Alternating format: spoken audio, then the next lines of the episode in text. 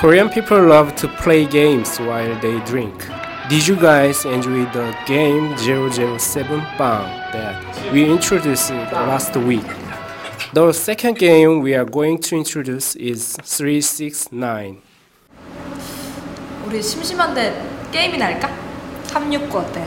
시작 369 369 369 369 1 2 The rules to this game are very simple.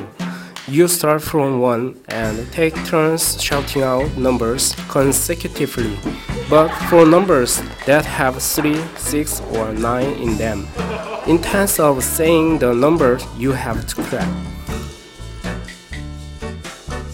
Also, for numbers like 33, 36, and 39, which have the numbers 3, 6, or 9 in them, more than once, you have to clap twice.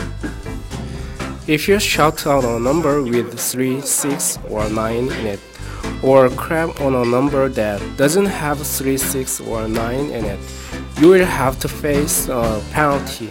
Also, if you don't clap the appropriate amount of times on your turn, you will also have to face a penalty.